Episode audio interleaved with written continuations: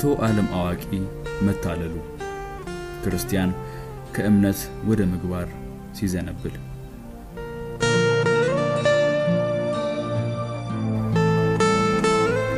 ክርስቲያንም ብቻውን ሲሄድ አንድ ሰው ሜዳውን አቋርጦ ወደ እርሱ ሲመጣ ከሩቅ አየ።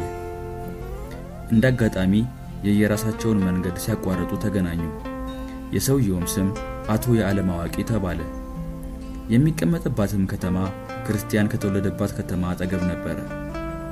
ከተማው በጣም ትልቅ ነበርና ስሙ ስጋዊ ጥበብ ይባላል።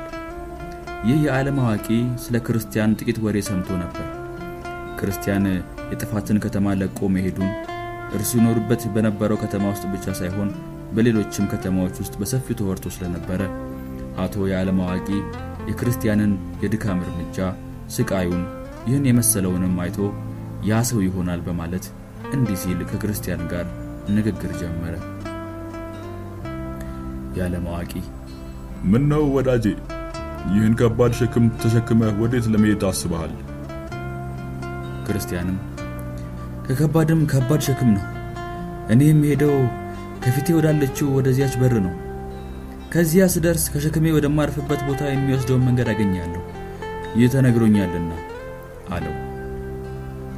የዓለም አዋቂም ሚስትና ልጆች አሉህን?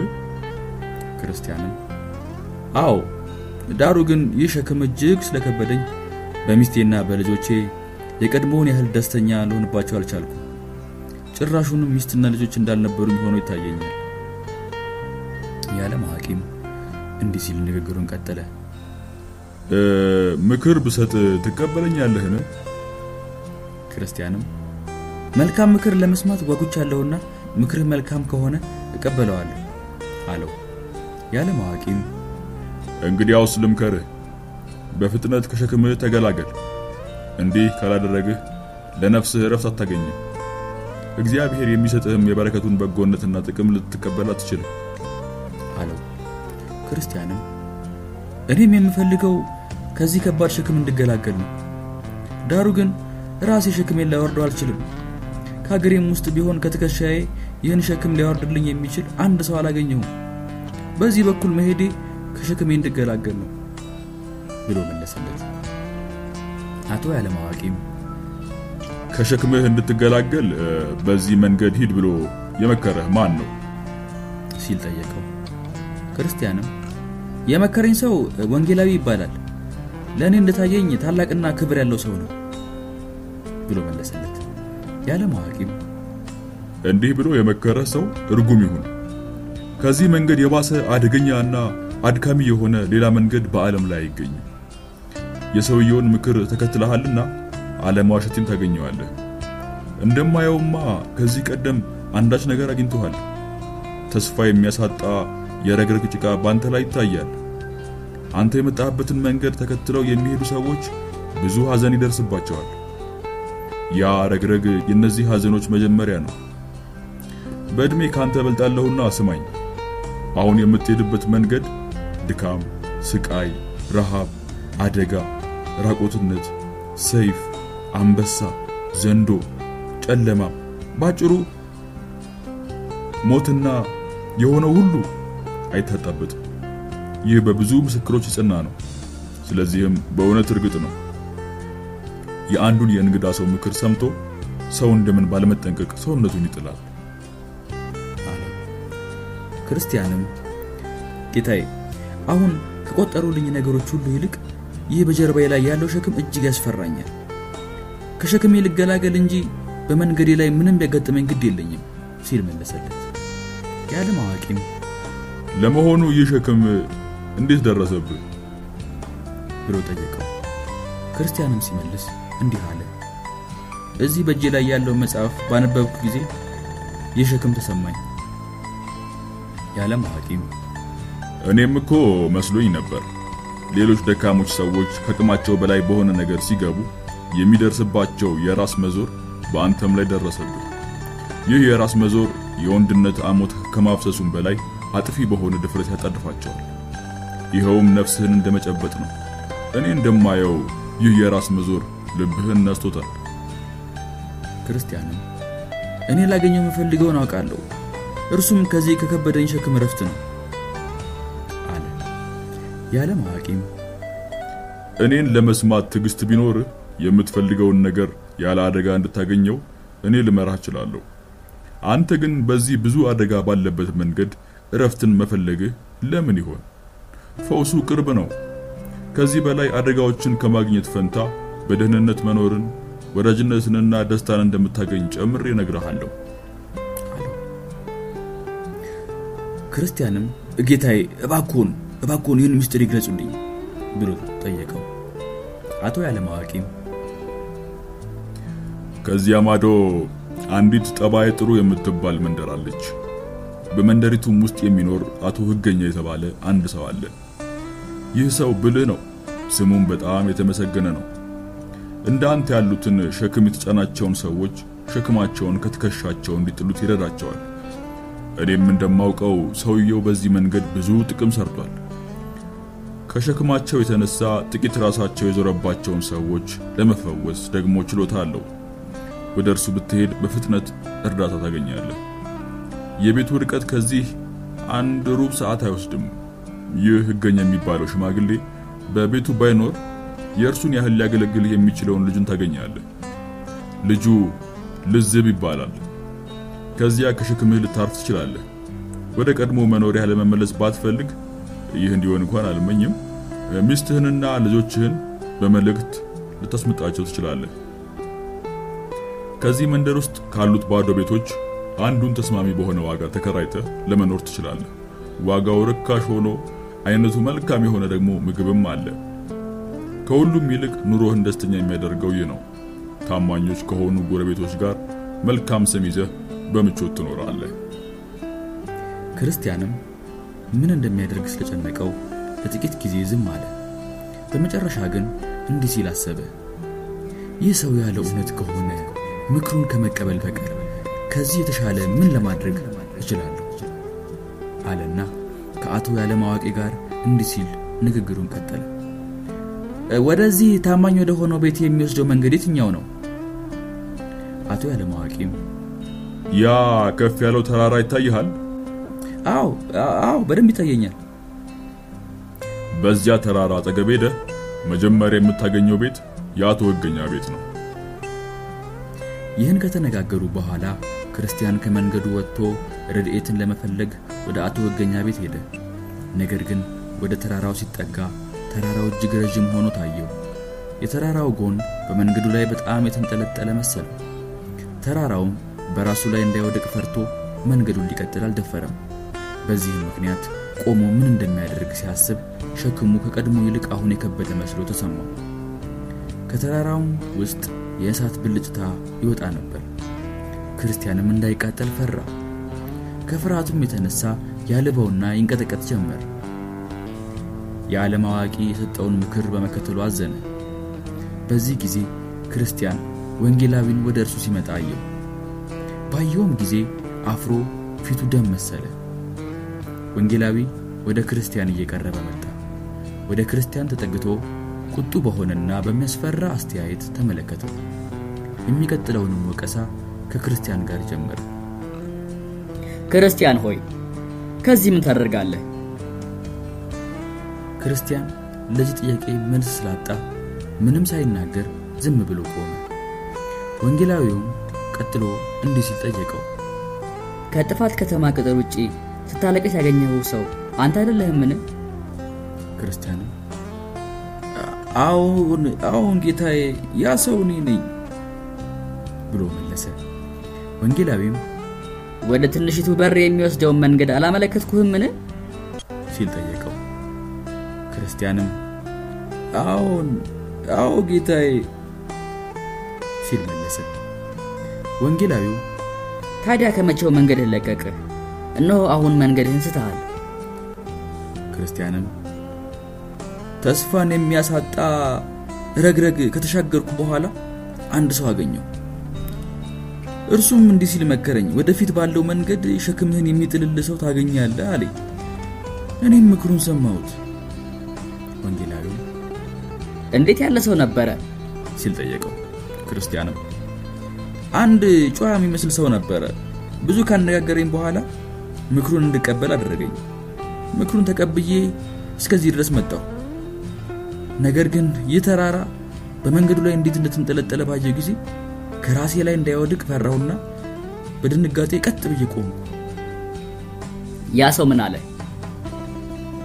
ወዴት ትሄዳለህ ብሎ ጠየቀኝ። እኔም ነገርኩት። ከዚያ በኋላስ ምን አለ? ሚስትና ልጆች አሉ ወይ ብሎ ጠየቀኝ። አሉኝ፣ ነገር ግን በጀርባዬ ላይ ያለው ሸክም በጣም ከብዶኛልና እንደ ቀድሞ በእነርሱ ልደሰትባቸው አልቻልኩም ብዬ ነገርኩት። ከዚያስ በኋላ ምን አለ? በፍጥነት ከሸክምህ ተገላገል ብሎ መከረኝ። እኔም እረፍትን መፈለጌን ነገርኩት። እንዲህም አልኩት፣ እኔ የምሄደው ከዚያ ማዶ ወዳለችው በር ነው። ከዚያ ስደርስ እረፍት ወደማገኝበት ቦታ እንዴት እንደሚሄድ ሌላ ምክር ይሰጠኛል። ሰውየው እርስዎ ካመለከቱኝ መንገድ የተሻለና ያጠረ ያን ያህል ችግር የሌለበት ሌላ መንገድ አሳይሃለሁ አለኝና እንዲህ ሲል ነገረኝ። እኔ የማሳይ መንገድ ወደ አንድ ሰው ቤት ይመራሃል። ያ ሰው ይህንን ሸክም ለመጣል ችሎታ አለው። እኔም ምናልባት ከሸክሜ ቶሎ ባርፍ ብዬ አመንኩት። ከፊተኛው መንገድ ወጣሁና ወደዚህም ገባው። ነገር ግን ወደዚህ ስፍራ መጥቼ የነገሮችን ሁኔታ ስመለከት አደጋ እንዳያገኘኝ ፈራሁና ቀጥ ብዬ ቆምኩ። አሁን ምን እንደማደርግ አላቅም ብሎ መለሰ። ወንጌላዊውም የእግዚአብሔርን ቃል እስካነበብልህ ድረስ ትንሽ ቆይ አለው። ክርስቲያንም የተንቀጠቀጠ ይጠብቅ ነበረ። ወንጌላዊውም እንዲህ ሲል ንግግሩን ቀጠለ። ለሚናገረው እምቢ እንዳትሉ ተጠንቀቁ። እነዚያ በምድር ላስረዳቸው እምቢ ባሉ ጊዜ ካላመለጡ ከሰማይ ከመጣው ፈቀቅ የምንል እኛስ እንዴት እናመልጣለን? ደግሞም እንደዚህ አለ። ጻድቅ በሃይማኖቱ ይድናል፣ ማንም ግን ወደ ኋላ ቢያፈገፍግ ነፍሴ አትወደውም። እንዲህም ሲል ቃላቱን ተረጎመለት። ወደ መከራ የምትሮጠው ሰው አንተ ነህ። የልዑልን ምክር መጣል ጀምረሃል፣ ከሰላም መንገድም እግርህን መልሰሃል። ስለዚህም ወደ ዘላለም ጥፋት ለመድረስ ጥቂት ቀረ። ክርስቲያንም እንደ ሞተ ሰው ሆኖ ከወንጌላዊው እግር ስር ወደቀ። እንዲህም ሲል ጮኸ፣ ወየውልኝ! ጠፋሁ! የጠፋሁስ እኔ ነኝ! ወየው ጠፋሁ! ይህንንም ባየ ጊዜ ወንጌላዊው በቀኝ እጁ ያዘው፣ እንዲህም አለው፣ ለሰው ኃጢአት ሁሉ ስድብ ይሰረይለታል። ያላመንክ አትሁን፣ ያመንክ እንጂ። የዚያን ጊዜ ክርስቲያን ጥቂት ተጽናና። እንደ ቀድሞም የተንቀጠቀጠ ተነስቶ በወንጌላዊ ፊት ቆመ። ወንጌላዊውም እንዲህ ሲል ንግግሩን ቀጠለ። የምነግርህን ነገር ከልብ አድምጠኝ። ያሳተህ ሰው ማን እንደሆነ ደግሞም ወደ ማን እንደላከ አሁን እነግርሃለሁ። ያገኘኸው ሰው የዓለም አዋቂ ይባላል፣ ተስማሚም ስም አለው። እንዴት ቢባል አስቀድሞ የዚህን ዓለም ጥበብ ብቻ ያውቃል። ጠባይ ጥሩ ወደምትባል ከተማ ለመሳለም ይሄዳል። ደግሞም በዚህ ዓለም ጥበብ ስለ ክርስቶስ መስቀል ከመሰደድ ስለሚያድነው ይህን ጥበብ ይወደዋል። ዓለማዊ ስለሆነ እውነተኛና ቅን የሆነውን የእኔን መንገድ ለማጣመም ይፈልጋል። ከዚህ ሰው ምክር ውስጥ እጅግ ልትጠላቸው የሚገባ ሦስት ነገሮች አሉ። አንደኛ ቅን ከሆነው መንገድ አንተን ማሰናከሉ፣ ሁለተኛ የመስቀሉን ትምህርት በአንተ ዘንድ የተጠላ ለማድረግ መጋደሉ፣ ሦስተኛ እግሮችህን ወደ ሞት በሚወስደው መንገድ ላይ መምራቱ ናቸው። መጀመሪያ ከእውነተኛው መንገድ በማስወጣቱ ምክሩን ልትጸየፈው ይገባሃል። ከዚህም በላይ አንተ እሺ ማለትህን ደግሞ መጸየፍ ይገባሃል። እንዴት ቢባል የአንተ እሺ ባይነት ስለ ዓለም አዋቂ ምክር ብሎ የእግዚአብሔርን ምክር መናቅ ነው። ጌታ እንደዚህ ይላል፣ በጠባቢቱ በር ለመግባት እንድትችሉ ተጣጣሩ። እርሷም እኔ ያመለከትኩ በር ናት። ወደ ሕይወት የምትወስደው በር ጠባብ ናት፣ የሚያገኟትም ጥቂቶች ናቸው። ይህ ክፉ ሰው ከዚች ከጠባቢቱ በር ወደ እርሷም ከምትወስደው መንገድ አባብሎ አስወጣህ። እንዲህም በማድረጉ እስከ ጥፋት ሊያደርስህ ጥቂት ቀረው። ከቀናው መንገድ አንተን ስላስወጣህ ተቃወመው። አንተም እርሱን ስለሰማኸው የራስህን ስተት ተጸየፍ። ሁለተኛ አንተ መስቀሉን እንድትንቅ በመጋደሉ ምክሩን ልትጠላ ይገባሃል። አንተ ከምስር ሀብት ይልቅ መስቀሉን ልትመርጥ አይገባህምን? ከዚህም ሌላ የምስጋና ንጉሥ ነፍሱን የሚያድን ይጥላታል ብሎ ነግሮሃል። ማንም ወደ እኔ ቢመጣ አባቱንና እናቱን ሚስቱንና ልጆቹን ወንድሞቹን እህቶቹን ነፍሱንም ካልጠላ ደቀ መዝሙሬ ሊሆን አይችልም። እኔም እልሃለሁ እውነተኛ ቃል ይህንን ካላደረግህ የዘላለምን ሕይወት አታገኝም ብሎ ቢመክርህ ማንም ሰው መጥቶ መሞቻህ ነው ቢልህ እንደዚህ ያለውን ትምህርት ልትጠላው አይገባህምን? ሶስተኛ እግሮችህ ወደ ሞት በሚመራው መንገድ ላይ በመምራቱ ምክሩን ልትጠላ ይገባል። ወደ ማን እንዳመለከተ ማሰብ አለብህ። ደግሞም ያ ሰው ሸክምህን ለማውረድ ችሎታ እንደሌለው ማወቅ ይገባሃል። እረፍት ታገኛለህና ወደ እርሱ ሂድ ተብለህ የተላክበት ሰው ስሙ ሕገኛ ነው። እርሱም የአንዲት ባሪያ ልጅ ነው። ይህች ባሪያ ከልጆቿ ጋር በባርነት ትኖራለች። እርሷም በራሴ ላይ ትወድቃለች ብለህ የፈራሃት በምስጢር የሲና ተራራ ናት። እርሷና ልጆቿ በባርነት ውስጥ ሲኖሩ ከእነርሱ ዘንድ ነፃነትን ለማግኘት አንተ እንደምን ተስፋ ታደርጋለህ? ይህ አቶ ሕገኛ ከሸክምህ ነፃ ሊያወጣ አይችልም። እርሱ ከአሁን በፊት ከሸክሙ የገላገለው ማንም ሰው የለም። ለወደፊትም ከቶ ማንንም ከሸክሙ የሚገላግል ሰው መስሎ አይታይም። ሕግን በመስራት ማንም ሰው ከሸክሙ ሊገላገል አይችልም። ስለዚህ አቶ ያለማዋቂ የማይስማማህ እንግዳ ነው። አቶ ሕገኛም አታላይ ነው። ልዝብ የተባለው ልጁ ምንም እንኳ አውቆ ፈገግ ቢሆንም አስመሳይ ነውና ምንም ሊረዳህ አይችልም። ከእነዚህ ሰዎች የሰማኸው ዝብዝብ ሁሉ እኔ ካመለከትኩ መንገድ አንተን ለማስወጣትና ከደህንነት እንድትርቅ ለማድረግ የታቀደ ዕቅድ ከመሆን በስተቀር ሌላ ጥቅም የለበትም። ከዚህም በኋላ ወንጌላዊ የተናገረውን ቃል ለማጽናት በታላቅ ድምፅ ሰማይን ምስክር ጠራ። ከተራራውም ውስጥ ቃላትና እሳት ወጡ። በተራራው ስር የቆመው ምስኪኑ ክርስቲያን ከመደንገጡ የተነሳ የራሱ ጠጉር ቆመ። ቃሎቹ እንዲህ ይሉ ነበር። ኦሪትን በመስራት ያሉ ሁሉ ከመርገም በታች ናቸው ተጽፏልና። በዚህ ሕግ ውስጥ የተጻፈውን ሁሉ ያደርገው ዘንድ የማይጠብቅ እርጉም ነው።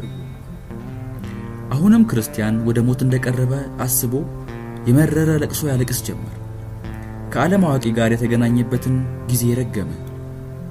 የዓለም አዋቂን ምክር ስለሰማ ከሺህ ጅሎች የባስኩ ሲል ራሱን ሰደበ። የዚያ ሰው ትምህርቶች ከሥጋ የፈለቁ ነበሩ። ነገር ግን እውነተኛውን መንገድ እስኪያስለቅቁት ድረስ በክርስቲያን ላይ ሥልጣን አገኙ። ይህ ነገር ክርስቲያንን በጣም አሳፈረው። ከዚያም በኋላ ክርስቲያን በልብና በቃል ወደ ወንጌላዊ ቀረበ። ጌታዬ አሁንሳ ምን ይመስሎታል? ሲል ጠየቀው። ተመልሼ ወደ ትንሽቱ በር ለመሄድ እችል ዘንድ አንዳች ተስፋ ይኖረኝ ይሆን?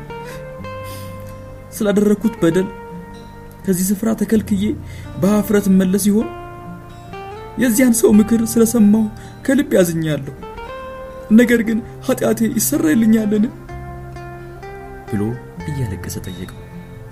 ወንጌላዊውም ባደረግከው ስህተት ሁለት በደል ሰርተሃልና ኃጢአትህ ታላቅ ነው። ባልታዘዘው መንገድ ስለመሄድ መልካምን መንገድ ተውክ። ነገር ግን በትንሿ በር አጠገብ የሚቆመው ሰው ለሰዎች በጎ ፈቃድ ያለው ሰው ነው። ከእንግዲህ ወዲህ ይቀበልሃል።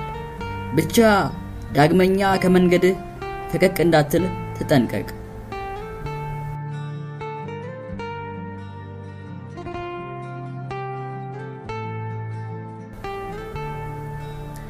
አድማጮቻችን የመናኝ ጉዞ ክፍል ሁለት ትረካ በዚህ ያበቃል።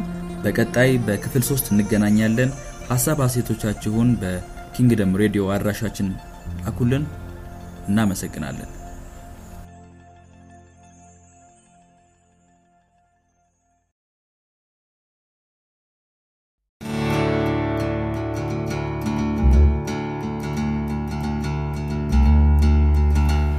የመናኝ ጉዞ። ክፍል አራት።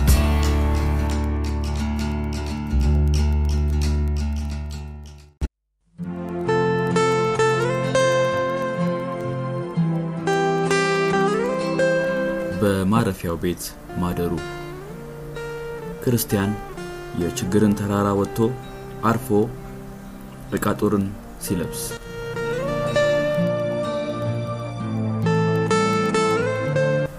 ከዚህ በኋላ በሕልሜ እንዳየሁት ክርስቲያን ወደ አንድ ቦታ ደረሰ። ከዚያም ከመንገዱ ፈቀቅ ብለው ከባድ እንቅልፍ ይዟቸው የተኙ ሶስት ሰዎችን አየ። በእግራቸውም ላይ ሰንሰለት ነበረ። የአንደኛውም ስም ጅል፣ የሁለተኛውም ሰነፍ፣ የሶስተኛውም ጥጋበኛ ነበረ። ተኝተውም ስላያቸው ክርስቲያን ሊቀሰቅሳቸው ወደ እነርሱ ቀረበ። እንዲህም ሲል ጮኸ፣ እናንተ በመርከብ ምሰሶ ጫፍ ላይ እንደምትገኙ ሰዎች ናችሁ። እመቀመቃት የሚያወርድ የሞት ባህር ከእናንተ በታች ነው። ስለዚህ ንቁ፣ ከዚህም ፈጥናችሁ ሽሹ። ፈቃደኞችም ሁኑና እኔ ይህ የያዛችሁ ሰንሰለት እንዲወልቅላችሁ እረዳችኋለሁ። እንዲህም ብሎ ነገራቸው። ያ እንደሚጮህ አንበሳ የሚዞረው የመጣባችሁ እንደሆነ የአፉ ጉርሻ ያደርጋችኋል። በዚያን ጊዜ ክርስቲያንን አዩትና እያንዳንዳቸው እንዲህ ብለው መለሱለት። ጅል፣ ለእኔ ምንም አደጋ አይታየኝም። ሰነፍ፣ እንደገና አንተኛ። ጥጋበኛ፣ እያንዳንዱ ሰው ራሱን መቻል አለበት። እንዲህም ብለው እንደገና ተኙ። ክርስቲያንም መንገዱን ቀጠለ። እነዚህ ሰዎች በአደጋ ውስጥ ነበሩ። ክርስቲያንም ሊቀሰቅሳቸውና ሊመክራቸው የያዛቸውንም ሰንሰለት እንዲጥሉት ሊረዳቸው ፈቃደኛ ነበር። እነርሱ ግን ይህንን ቸርነት ስላቃለሉት ክርስቲያን ተጨነቀ። በዚህ ጭንቅ ውስጥ ሳለ ከግራው በኩል ሁለት ሰዎች ግንቡን ዘለው ሲመጡ አየ። እነርሱም ተራምደው ወደ እርሱ መጡ። የአንዱም ስም ሜዳዊ ስርዓት፣ የሁለተኛው አስመሳይ ነበረ። ሰዎቹ ወደ እርሱ በደረሱ ጊዜ ክርስቲያን በሚቀጥለው ንግግር ከእነርሱ ጋር ማውራት ጀመረ። ክርስቲያን ጌቶቼ ሆይ ከየት መጣችሁ? ወዴትስ ትሄዳላችሁ? ሜዳዊ ስርዓትና አስመሳይ ትውልዳችን በከንቱ ውዳሴ ከተማ ውስጥ ነው። አሁንም ክብር ለማግኘት ወደ ጽዮን ተራራ እንሄዳለን። ክርስቲያንም ለምን በዚህ መንገድ መጀመሪያ ላይ ባለው በር አልገባችሁም? በበሩ በኩል ሳይሆን በሌላ መንገድ የሚገባ እርሱ ሌባና ቀማኛ ነው ተብሎ የተጻፈውን አላነበባችሁምን? እነርሱም እንደዚህ አሉት። የሀገራችን ሰዎች ሁሉ ወደ በሩ መሄድ ማስረዘም ነው ብለው ይቆጥሩታል። ስለዚህም አቋራጩን መንገድ መርጠን በግድግዳው ላይ ዘለን መግባት ግድ ሆኖብናል። ክርስቲያንም ይህ ነገር የተገለጸውን ፈቃዱን ማፍረስ በዚያ በምንፈልገው ከተማ ጌታ ላይ መበደል አይሆንምን? እነርሱም እንደዚህ አሉት። ስለዚህ ራስህን አታስጨንቅ። እኛ የምናደርገው የተለመደ ነገር ነው። ካስፈለገም ከሺህ ዓመት በላይ የኖረ ምስክር ለማምጣት እንችላለን። ክርስቲያንም እንደዚህ አላቸው። ነገር ግን ይህ ስራችሁ በሕግና በፍርድ ፊት ሊቆም ይችላልን? እነርሱም እንዲህ ሲሉ መለሱለት። ልማዱ ከሺህ ዓመት በፊት የቆመ ነውና የማያዳላ ዳኛ ልማዱን እንደ ሕግ ቆጥሮ እንደሚፈርድለት የተረጋገጠ ነው። ደግሞም ወደ መንገዱ እንግባ እንጂ ቤትስ ብንገባ እኛን ምን ቸገረን? ከገባን ወዲያ ገባን ማለት ነው። እኛ እንደምናየው አንተ በበሩ ገብተህ በመንገዱ ላይ ያለ ሰው ነህ። እኛም በግንቡ ላይ ዘለን ገብተን ይኸው በመንገድ ውስጥ ነን። አሁንም አንተ ከኛ በምን ትሻላለህ? ክርስቲያንም እኔ የጌታዬን ትእዛዝ ተከትዬ እራመዳለሁ፣ እናንተ ግን የመሰላችሁን ተግባር ተከትላችሁ ትራመዳላችሁ። በዚህ መንገድ ጌታ አሁኑኑ እንደ ሌባ ትቆጠራላችሁ። መንገዳችሁን ስትጨርሱ እውነተኞች ሰዎች ሆናችሁ ትገኛላችሁ ብዬ አላምነው። እርሱ ሳይመራችሁ ራሳችሁ ገባችሁ። አሁንም በፈቃዳችሁ ራሳችሁ እንደመጣችሁ እንዲሁ ያለ ምሕረት ትወጣላችሁ። ለዚህ ነገር ብዙ መልስ አልመለሱለትም። ብቻ ራስህን ጠብቅ ብለው መከሩት። ከዚህ በኋላ ሰዎቹ ብዙ ንግግር ሳያደርጉ ሄዱ። እነዚህ ሁለቱ ክርስቲያንን አሉት፣ ሕግንና ወግን ያንተን ያህል በፍጹም እንጠብቃቸዋለን። ስለዚህ በጀርባ ላይ ካለው ኮት በስተቀር አንተ ከኛ በምን ትለያለህ? ይህም ኮት እኛ እንደሚመስልን የራቁትነትህን አፍረት ለመሸሸግ ጎረቤቶቹ የሰጡ ኮት ነው። ክርስቲያንም በበሩ በኩል አልገባችሁምና በሕግና በወግ የምትድን አይደላችሁም። ይህም በጀርባዬ ላይ ያለው ኮት እናንተ እንዳላችሁት ራቁትነቴ እንድሸፍንበት የዚያ የሚሄድበት ከተማ ጌታ የሰጠኝ ነው። ይህንንም ኮት እንደ አንድ የደግነቱ ምልክት አድርጌ ቆጥረዋለሁ። እንደምን ቢባል በፊት ከጨርቃጨርቅ በስተቀር ምንም አልነበረኝም። እንዲህም እያልኩ በመንገዴ ላይ ራሴን አጽናናለሁ። ወደ ከተማይቱም ስደርስ የከተማይቱ ጌታ ለይቶ እንደሚያውቀኝ አውቃለሁ። እንዴት ብትሉ ጨርቄን አውልቆ በጣለልኝ ጊዜ በከንቱ የሰጠኝ ኮት በጀርባዬ ላይ አለ። ደግሞም እናንተ ልብ ሳታደርጉ ቀርታችሁ ይሆናል እንጂ በግንባሬ ላይ አንድ ምልክት አለ። ሸክሜ ከጀርባዬ በወደቀ ጊዜ ከጌታዬ ጋር በጣም የቀረቡ አገልጋዮች ከሆኑት ሰዎች አንዱ ይህንን ምልክት አደረገልኝ። ደግሞም አንድ የተጠቀለለ ብራና ሰጥቶኛል። ይህንንም ማድረጉ በመንገዴ ላይ እያነበብኩ እንድጽናና ነው። ወደ ሰማያዊቱ በር ስደርስ ይህንን የተጠቀለለ ጽሑፍ እንድሰጠው ታዝዣለሁ። እንዲህም ተብሎ ተነግሮኛል፣ ይህንን ስታደርግ በእርግጥ ለመግባት የተፈቀደልህ መሆኑን እወቅ። የተጠቀለለው ብራና ለዚህ ምልክት እንደሆነ ተረዳ። ነገር ግን እናንተ በበሩ ስላልገባችሁ እነዚህን ነገሮች ሁሉ እንዳላገኛችሁ ይታየኛል። ለዚህ ንግግር ምንም መልስ ሳይመልሱለት እርስ በርሳቸው ተያይተው ሳቁ። ከዚህ በኋላ ሶስቱ ሄዱ። ክርስቲያንም ቀድሞ የሄደ ከራሱ ጋር አንዳንድ ጊዜ በመቃተት አንዳንድ ጊዜም በመጽናናት ይነጋገር ነበር። ደግሞም ከነዚያ ከሚያበሩት ሰዎች አንዱ የሰጠውን የተጠቀለለ ጽሑፍ ባነበበ ቁጥር ሰውነቱ ይታደስለት ነበር። እኔም እንዳየሁት ሶስቱ ሰዎች ችግር ወደ ተባለው ተራራ ስር ደረሱ። በተራራው ስርም አንድ ምንጭ ነበረ። ከዚህ ቦታ ላይ ከበሩ በትክክል ከሚወጣው መንገድ በስተቀር ሁለት ሌሎች መንገዶች ነበሩ። አንደኛው መንገድ ወደ ግራ ይዞራል፣ ሁለተኛውም ወደ ቀኝ ይዞራል። ጠባቢቱ መንገድ ግን ተራራውን በትክክል ወጣች። ይህንን ተራራ መውጣት ችግር ነበረ። ክርስቲያንም ወደ ምንጩ ሄደና ሰውነቱንም ለማብረታት ከምንጩ ጠጣ።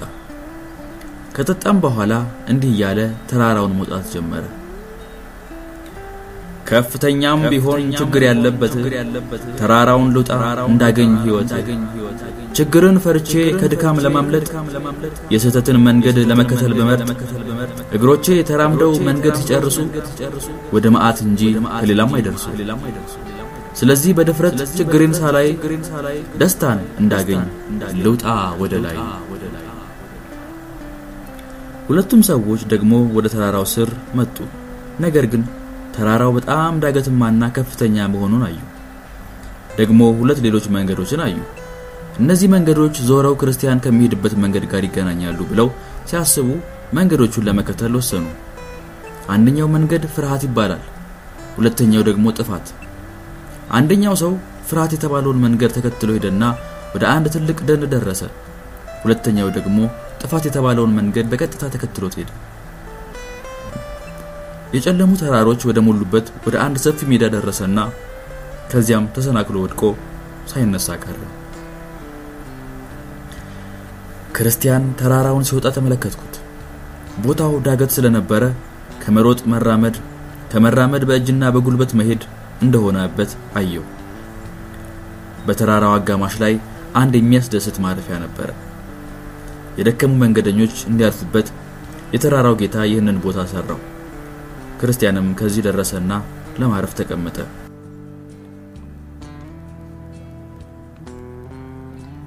የተጠቀለለውንም ብራና አውጥቶ ራሱን ለማጽናናት ያነብ ጀመር። በመስቀሉ አጠገብ ቆሞ ሳለ የተቀበለውን ልብስ ዳግመኛ ደህና አድርጎ ተመለከተው። ራሱንም እንዲህ ሲያስደስት እንቅልፍ ሸለብ አደረገው። በኋላ ግን ከባድ እንቅልፍ ያዘውና ተኛ። ይህም እንቅልፍ እስኪመሽ ድረስ ከዚያ ቦታ አዘገየው። የተጠቀለለውም ብራና ከእጁ ወደቀበት።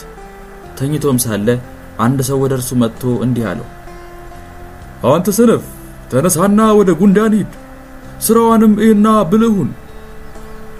ክርስቲያንም ይህንን ሲሰማ ደንግጦ ተነሳና መንገዱን ቀጠለ። ወደ ተራራውም ላይ እስኪወጣ በፍጥነት ተራመደ። ክርስቲያን ወደ ተራራው ራስ ላይ ከወጣ በኋላ ሁለት ሰዎች በፍጥነት እየሮጡ ወደ እርሱ መጡ። የአንደኛው ስም ፈሪ ነበር፣ የሁለተኛውም እምነተ ቢስ። ክርስቲያንም እንዲህ አላቸው፣ ጌቶቼ ምን ሆናችሁ? እነሆ በተሳሳተው መንገድ ትሮጣላችሁ። ፈሪም እንዲህ ሲል መለሰ፣ እኛ ወደ ጽዮን ተራራ እንሄድ ነበረ። ያንንም አስቸጋሪ ቦታ ወጣ ነው። ነገር ግን የራቅን ስንሄድ የሚያገኘን አደጋ በዛ። ስለዚህ እንደምታየን መመለሳችን ነው። እምነተ ቢስም እንደዚህ አለ፣ ወደፊት ባለው መንገድ ላይ ሁለት አንበሶች ተጋድመዋል። መተኛታቸውን ወይንም መንቃታቸውን ግን አናውቅም። የተጠጋናቸው እንደሆነ ይበጣጥሱናል ብለን ፈራን። ክርስቲያንም እንድፈራ አደረጋችሁኝ። ነገር ግን ለደህንነቴ ወዴት ልሽሽ? ወደ ሀገሬ ብመለስ ሀገሪቱ በእሳትና በዲን ተቃጥላ እንድትጠፋ የተዘጋጀች ስለሆነች በእርግጥ እኔም እጠፋለሁ። ስለዚህ ወደ ሰማይቱ ከተማ ከደረስኩ ደህንነት እንደማገኝ እርግጠኛ ነኝ። ደፍሬ ወደፊት መሄድ ይገባኛል። ወደ ኋላ መመለስ ግን ከሞት በስተቀር ምንም እንደማያተርፍልኝ አውቃለሁ። ወደፊት መሄድ ምንም እንኳን የሞት ፍርሃት ቢኖርበት ከዚያ ቀጥሎ የዘላለም ሕይወት እንደሚገኝበት አውቃለሁና እኔ ወደፊት እሄዳለሁ። ፈሪና እምነተ ቢስ ከተራራው ወደ ታች ሲሮጡ ክርስቲያን መንገዱን ወደ ላይ ቀጠለ። ነገር ግን ሁለቱ ያሉትን ነገር አስታወሰና የተጠቀለለውን ጽሑፍ አንብቦ ራሱን ለማጽናናት ፈለገ። ዳሩ ግን ደረቱን ቢዳብስ ብራናውን አጣ። ክርስቲያን በጣም አዘነ። የሚያደርገውንም አጣ። ስለምን ቢሉም በእርሱ እየተጽናና ወደ ሰማይቱ ከተማ የሚያስገባውን ፈቃድ ወረቀቱን ስላጣ ነው።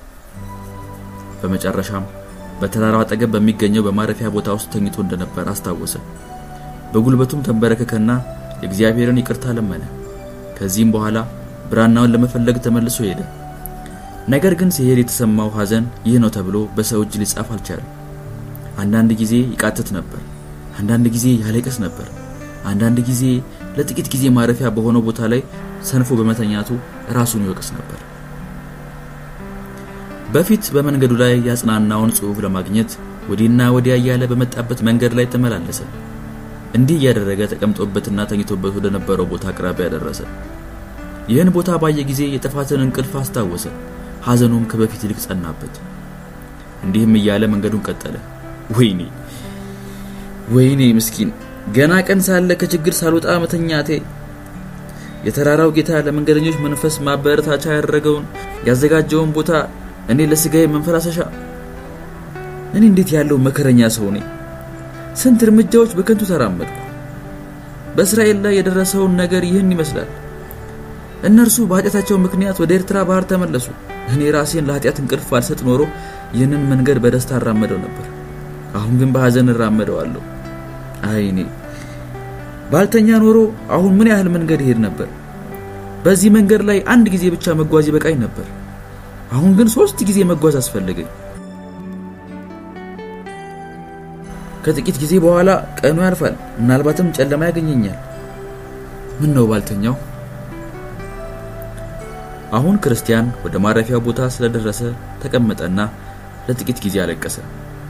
በመጨረሻም ብራናውን ከመንገደኞች ወንበር ስር አየው። እየተንቀጠቀጠና በፍርሃት እየራደ ሄደና ብራናውን አነሳው። በደረቱና በልብሱ መካከል አኖረው። አይኖቹን ብራን አይኖቹን ብራናው ወዳለበት ቦታ ስለመራቸው እግዚአብሔርን አመሰገነ። ከዚያም በኋላ በደስታ አይኖቹ እንባ እያፈሰሱ መንገዱን ቀጠለ። እርሱም በፍጥነት እየተራመደ ተራራውን ወጣው። ነገር ግን ወደ ተራራው ራስ ሳይደርስ ፀሐይ ጠለቀችበት። ይህ ሁኔታ የእንቅልፍ ከንቱነትን እንደገና አስታወሰው። ስለዚህ እንደገና ራሱን ያስተዛዝን ጀመር። እንዲህም አለ፣ አንቺ የኃጢአት እንቅልፍ፣ በአንቺ ምክንያት በመንገዴ ላይ ጨለማ ወደቀብኝ። ፀሐይ በሌለበት ጊዜ እጓዛለሁ። የእግሮቼን መንገድ ጨለማ ይሸፍናቸዋል። የሚያስፈሩ የዱርን አውሬዎች ድምፅ ለመስማት ግድ ሆነብኝ። ለዚህም ሁሉ ምክንያት የሆነ የኃጢአት እንቅልፌ ነው። ክርስቲያን እምነተ ቢስንና ፈሪን አንበሶች እንዳያስፈሯቸው አስታወሰ። እንዲህም ሲል አሰበ፣ አንበሶች የሚበሉትን ፈልገው በማታ ይዞራሉ። በጨለማ ውስጥ እኔን በሚያገኙኝ እኔን ቢያገኙኝ በጣት ሰው እንዳይጥሉኝ እንዴት አድርጌ ለማምለጥ እችላለሁ? እንዲህ እያለ መንገዱን ቀጠለ።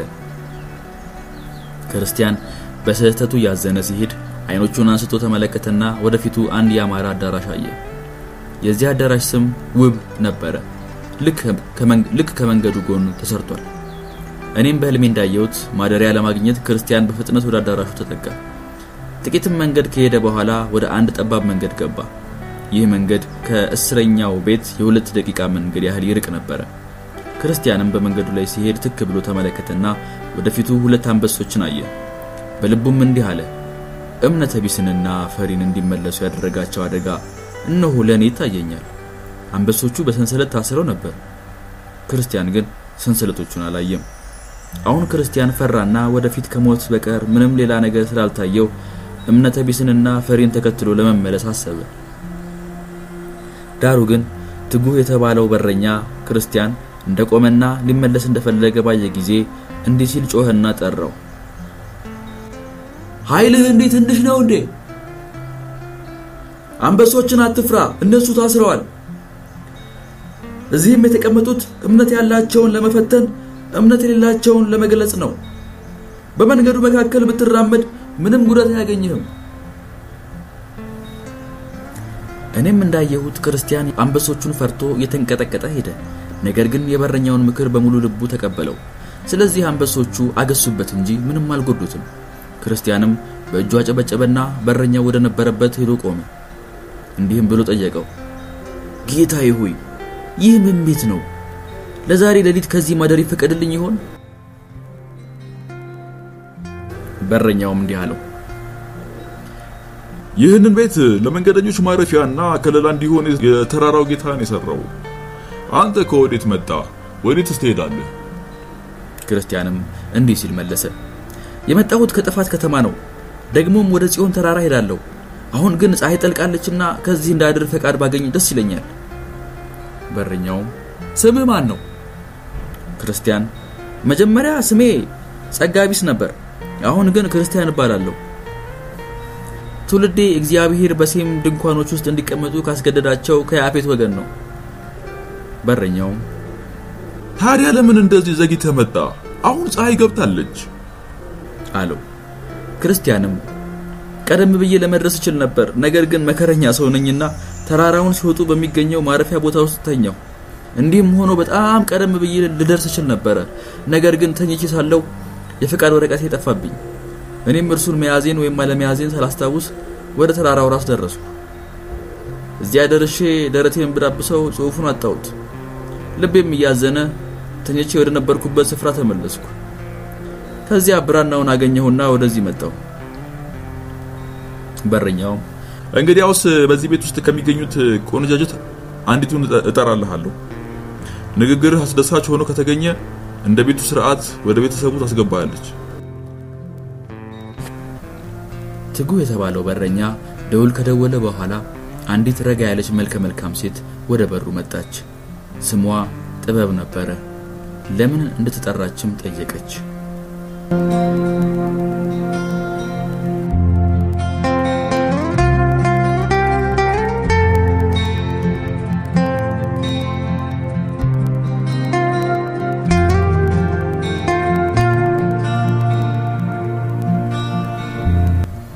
አድማጮቻችን የመናኝ ጉዞ ትረካ ክፍል አራት በዚህ ያበቃል።